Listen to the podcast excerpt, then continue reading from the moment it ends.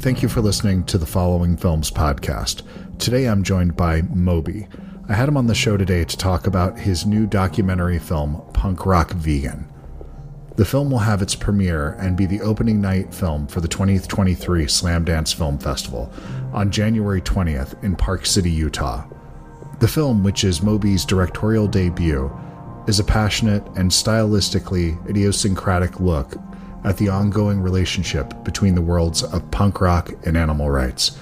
It includes interviews with some of the biggest names in punk and rock history, like Ian MacKaye, HR, David Navarro, Ray Cappo, Andrew Hurley, Tony Kanal, and so many others. I mean, if you have any interest in punk rock music or hardcore punk specifically, there will be a lot in this film for you. Uh, Moby tells the story of how punk rock became such a fertile and surprising breeding ground for vegan activism. Uh, it's also a call to action, unapologetically reminding people that in a deeply broken world, it's incumbent upon us to stand up and fight intelligently and passionately and loudly against injustice. In the spirit of punk rock, Moby will be giving away the film for free following the Slamdance premiere. To learn more about the film's premiere at Slamdance, find out more by going to slamdance.com. Tickets and passes for in person and virtual screenings, as well as detailed accessibility information, are currently available. Hope you enjoy the show. Thanks.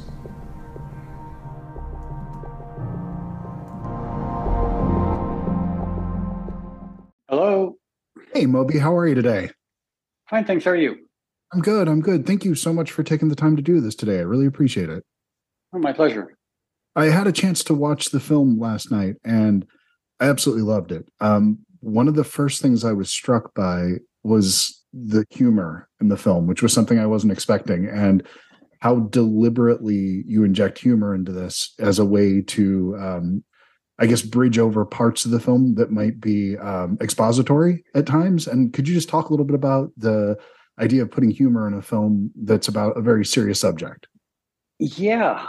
Um, and it's, yeah, it's a little bit tricky because that was actually one of the when I first started screening it for friends to get some feedback, a few people had that as a criticism um, because obviously the, the interviews are incredibly earnest and some of the subject matter is so earnest and serious and dark and a lot of the interviews you know the interview the people we interviewed are so i don't know eloquent that i you know felt a little bit like nervous and cautious introducing my stupidity and ridiculousness around it. Like i mean to be honest there used to be a little bit more of my stupidity and ridiculousness and i had to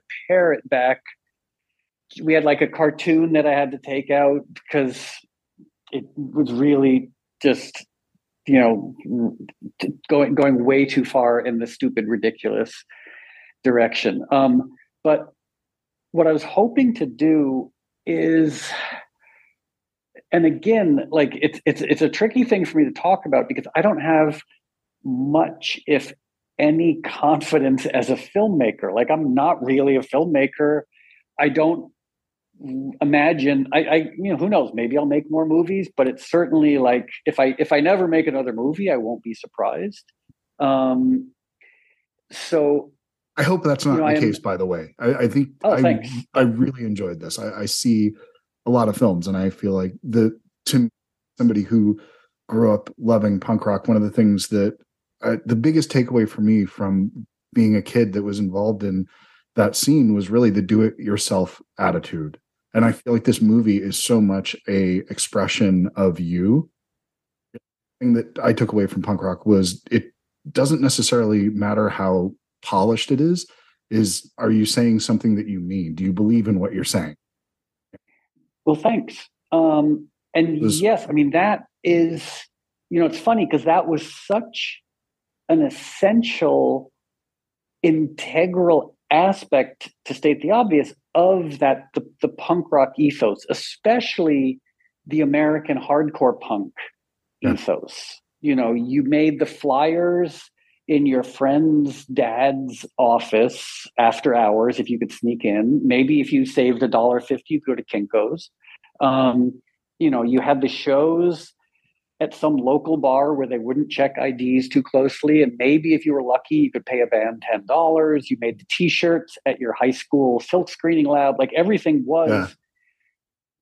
DIY in the truest sense of DIY. And then for me, the extension of that was a bit after I sort of left the punk rock world in the late 80s.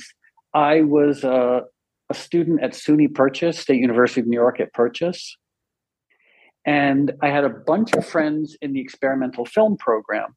And so we sort of took that the DIY punk rock approach and started doing making all sorts of very weird experimental DIY films, you know, with like a Super 8 camera or one of my friends had a Bolex and we would save up money to buy 16 millimeter film and develop 16 millimeter film. But I thought that's how you make a movie.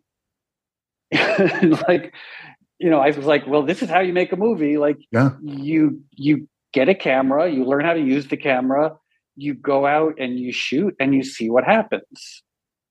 And so in making this movie, it never really dawned on me to do it in a more professional way. Because my own my only experience with filmmaking was at SUNY Purchase in the late 80s and then into the early 90s of, hey, if you want to make a movie, you get your friends together and you make a, a movie. And hopefully it's earnest and hopefully it's charming and hopefully there's endearing aspects to it and but then the other sorry for tangentially rambling oh, on too much but the the other sort of utility of that or a utilitarian facet of that is by making this movie with that old punk rock DIY approach it meant that it didn't cost anything to make. You know the total budget for this movie i think all total including legal expenses will definitely be less than a hundred thousand dollars. Oh my god and the the good the great part about that and and it's a tricky thing for me to talk about because i don't i understand some people might say that this is a function of privilege and i wouldn't disabuse them of that notion but nonetheless i wanted to keep the costs as low as possible so that we could approach the distribution in whatever way made the most sense for the movie, as opposed to, as we all know, most filmmakers, by the time they're looking for distribution, like they've mortgaged their house, they've maxed out their credit cards, they've sold kidneys, they've done everything to pay for the movie. And as a result, they're understandably panicked and they're desperate to try and make back something from what they've spent. But I thought with this, like, let's make it for as inexpensive as possible. You know, do everything ourselves, make it inexpensively, so that way we can give it away. We don't have to worry about monetizing it because we haven't really spent that much to make it. How are, are you planning on distributing it? Uh, just through the website? I know it's going to be at Slamdance. You're premiering there, but then after that, it's going to put up on put it up online, and whatever happens to it happens to it at that point. Yeah, my my goals are I'd say threefold or twofold, threefold. One is ideally to, put it out there in a way that anyone can watch it, that there's no barrier whatsoever to anyone wherever they are being able to watch it. Two, one of my strange goals is I hope to never be in a situation where I can make money from this. Um, and that's an approach that I've taken with a lot. Like with, I used to have a vegan restaurant in LA, and my approach was the same thing. It's like it's driven by activism, and you know, my last remaining shreds of conscience prevent me from doing from monetizing activism. Like it just makes me, yeah. it it makes me kind like the thought of the level the levels of disingenuousness that would be involved in trying to monetize activism make me so deeply uncomfortable. Like, I don't even know if I'm necessarily a moral or ethical person, but trying to monetize activism makes me like, it, it makes my spleen ache. It feels so gross. Yeah, it's it's. Um, I don't think you get much ickier than that. It's just it's gross. It, it doesn't feel right. Um, and that was the. I was introduced to activism through punk rock. It was going to the back of the room at shows and there would be tables for you know animal rights there'd be tables for amnesty international it was greenpeace these kinds of things when i was a kid that i got introduced to them and when i really was attracted to punk rock for the hedonism it was other things ended up being the takeaway. And I think your film is this wonderful reminder of in our teens and 20s that maybe somebody like me who's 46 let go of a little bit. And I was deeply inspired by this movie, so much so that I actually um, have re-engaged with um, some volunteer work that I, I, you know, that I haven't done in years. And it's something where I just, I felt like helping with political campaigns, doing those kinds of things, that was enough. And I, I know I need to do more on the local level. So thank thank you for reminding me that I could do better. Oh, well, I'm I'm presumptuously don't take this the wrong way, but I'm proud of you. That's great. Oh well, no. Th- thank you for saying that. But it's just it's it's honestly it's one of those things when you have I have kids and I come to realize that I let that focus around them that I, I want I think that when I was a teenager, very much defined by the things that I took in, the art that I consumed, the movies that I saw, the music that I listened to, and came this focus once I had kids of making them that thing into the world. Mm-hmm. And now I want to help shape just an ethical people. And I think that through leading through example and showing them those things, that's really important. And that, you know, showing this is a good way to have them engage with that as well. Well, that's, I mean, ultimately, that is definitely one of the goals is like reminding myself and reminding other people that things. oh, my, my earbuds falling out. Okay, I hope I'm, am I back? I think no, you're good. You're good. Um, yeah, is the, and some of this is going to sound very self evident or cliched, but like, you know, we live in such an overwhelming time you know where there's so much information and and there's so much fear and there's so much compromise and some of it I, I can't judge it because obviously my circumstances are different than other people's circumstances so like when i look at you know friends of mine who are struggling to make ends meet and they are struggling to make mortgage payments or pay the rent like i understand like they don't you know necessarily have the emotional, spiritual, temporal bandwidth to extend to punk rock activism.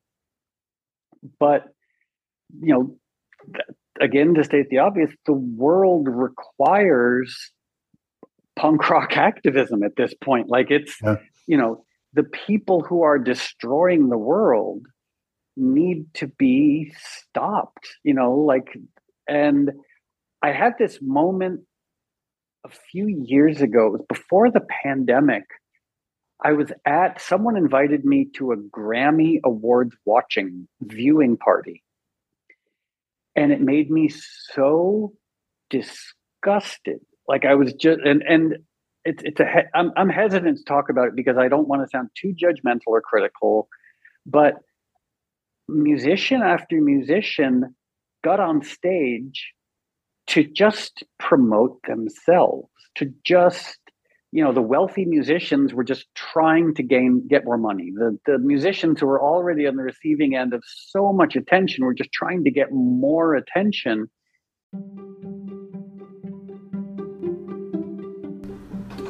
Today's episode of the Following Films podcast is brought to you by Bookmans. I'm joined today by my son Jacob. Jacob, say hello to the people. Oh, there you go. You're already on it. So, Jacob, when you go to Bookman's, what is it that you like to look at? What do you like to get?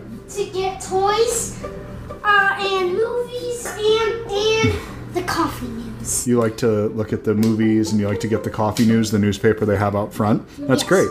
So last time we went into Bookman's, I picked up a movie.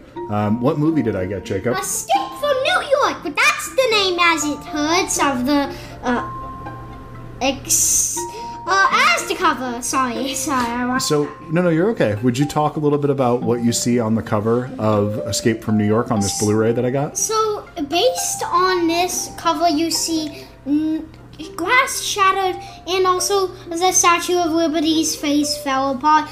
Because in this movie, Escape from New York, is the introduction is a man trying to save the president's daughter, and New York turns into a prison in this movie. And there's the hero, as you can see, very strong, in fact. Oh, yeah. Now, this is one of my favorite movies. I love this movie. Now, you're too young to watch it because you're only six years old, but do you think in a couple years from now, when you get a little bit older, you'll want to check out Escape from New York? Yes! Okay. What's a movie that you've seen that we picked up at Bookman's that you like? Come here, talk so that people can hear you. A Little Shop of Horrors? Little Shop of Horrors. That's a great movie. So when you're going to Bookman's, you can get movies, DVDs, Blu-rays, 4K, Laserdisc, VHS. You can also get comic books, books, newspapers, magazines, home furnishings. Uh, you can get tons of stuff there. Because remember, Bookman's has your cool covered. Hope you enjoy the rest of the show. Thanks. Bye. Bye. Yay! That was a good idea.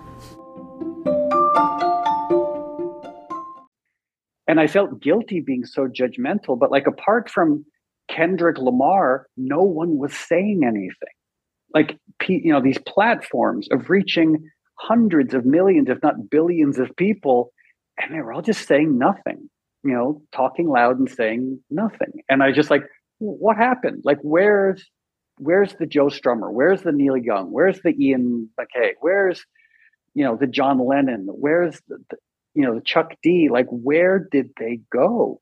Like, what happened to that spirit of like proud you know confrontation that ethical confrontation of saying you know we do not want to accommodate a culture we don't respect. And it was just that this really disgusting moment and i walked out of this party and i was like why like how in the world could i even tangentially be involved in this corporate culture that is so ethically irresponsible at this point. Yeah it's um it's something that's hard to square sometimes. Um when you have that there's music that i listen to that it's, it's sort of it's empty calories. It's something that's not going to make me it's not going to enrich culture but it's something that i can listen to and it just feels disposable. But it doesn't it's not something i think about um, years later. I think what you did in this film, I, I don't want to give away a specific moment, but the way you handle cats and dogs is actually it's hilarious, but it's also incredibly profound.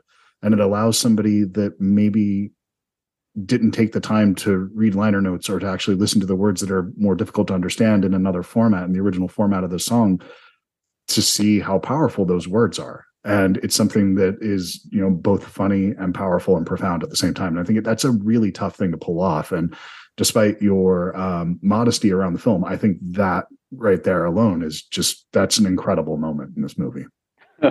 Well thanks. I mean it was it's definitely harkening back to you know the good old days at SUNY Purchase in the late 80s where my friends and i would be like okay what is something ridiculous we can do? It's like, okay, let's go to the roof of the abandoned factory in January and take off all our clothes and throw rocks at each other and see what happens, like, and film it and play it backwards.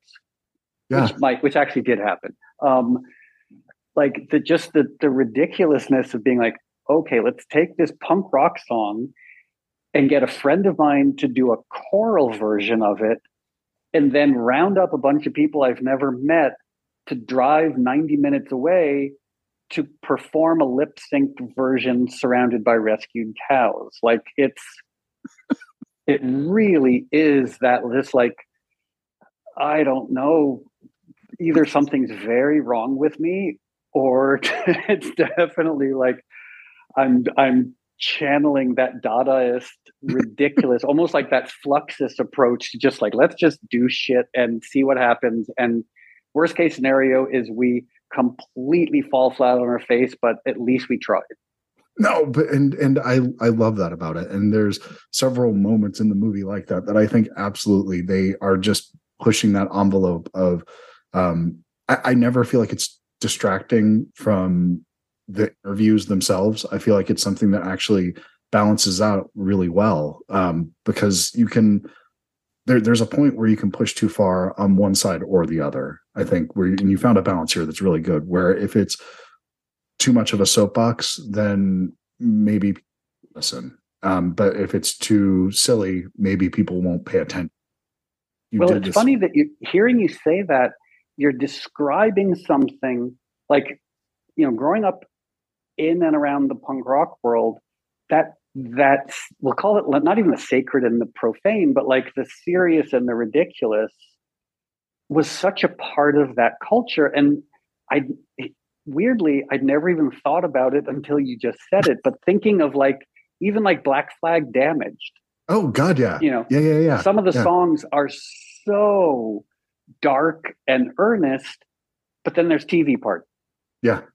You know, same band, same people, Greg Ginn, Henry, um, Rollo, I guess that was Dez Cadena on guitar, like the famous Black Flag lineup, like so powerful and earnest, but then also super goofy at times. Um, and I, I mean, even Minor Threat, like you know, super earnest and serious, but then also you know, covering 12XU.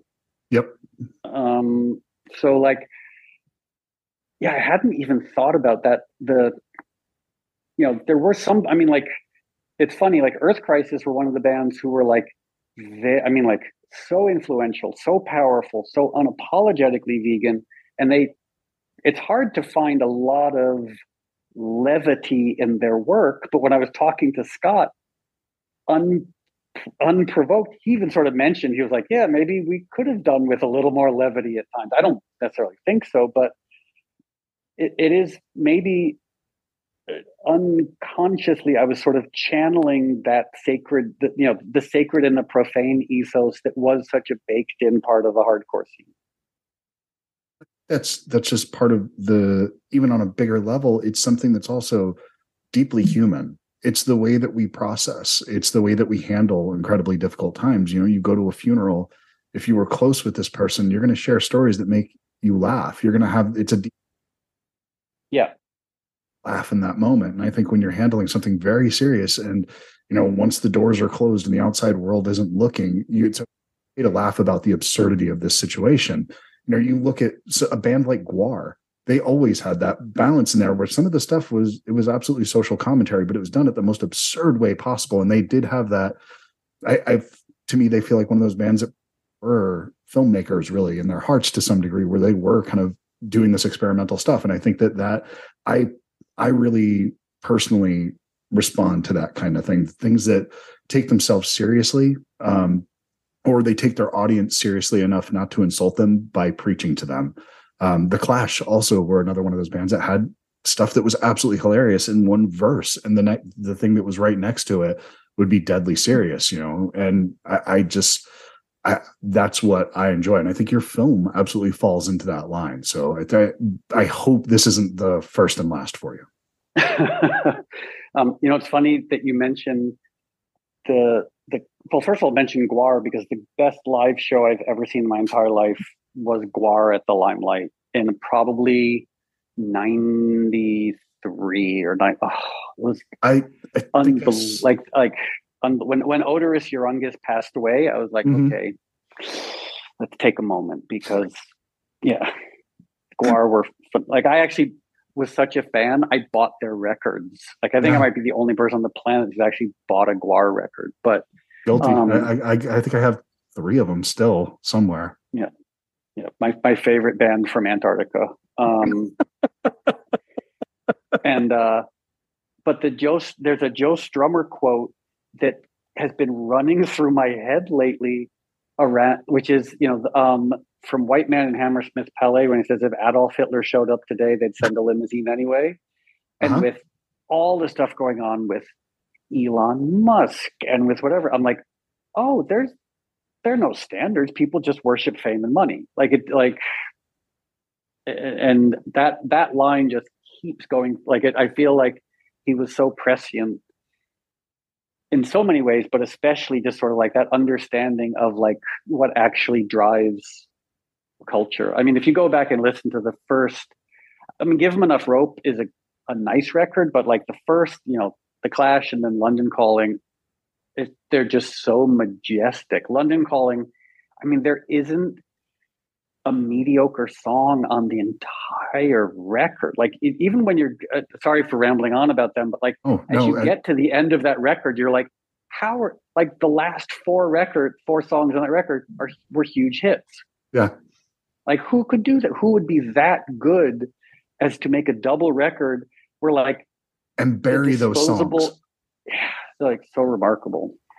I mean, I, my son's middle name is Strummer, so if you want to have that, it's Joshua Strummer Maynard. That's his middle name. So I'm absolutely open and up for that conversation all day long. Yeah. But um, I, I know we're at the end of the time here, but I just I I love this movie, Moby. I think you did a great job with it, and I really do. Um, I- I'm recommending that people check this one out. I don't think you necessarily have to um, have been deep hardcore scene to appreciate this. Um, I, I think that this is one of those films that uh, people will be for years to come. So congratulations. Oh, well, thank you. It's I mean, the one thing, the one last thing I will say Yeah, that, that is sort of both what made me want to make the movie, but also that I've been surprised by is apart from you and me and a few other people who grew up in this scene, no one knows that the world of punk rock was like ethical and principled and concerned with activism and animal rights. Like I did an interview yesterday with this woman who's this wonderful militant vegan who had no idea. She thought punk rock was like scary people spray painting walls while wearing black leather jackets. I was like, yeah, but that's not really what was going. Like, it, was a, it was a part of Yeah. it. There were those people for sure, but no, I mean like Ian MacKaye. That that was. I mean, I was from Delaware. That those were the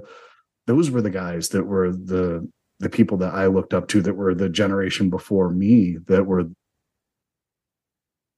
and showed us how to do it, and that you know shows Yep. were five dollars and all those things, and that it just that's how it was deeply deeply ethical to the point that it was an an incredibly high standard to live up to and where the reward was just the feeling that it wasn't fame it wasn't money it wasn't comfort necessarily it was just that you went to bed feeling that you were doing the right thing so i, I it's yeah um I, it, it is surprising though that that's that that wasn't the takeaway from it because that that was the world that i lived in for a long time yeah, me too. So, but thank Well, you thank for you. for letting me go back to that world for a little i appreciate it man yeah, well, it was honestly a really great pleasure speaking with you. You as well. You as well. Thank you so much. I hope you enjoy the rest of your day, Okay. Moby. Thanks, man. Okay, thanks. Uh. Bye.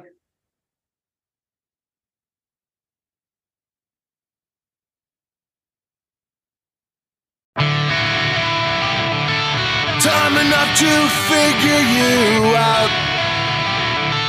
Time enough to write this down. Wish me luck, give me hope.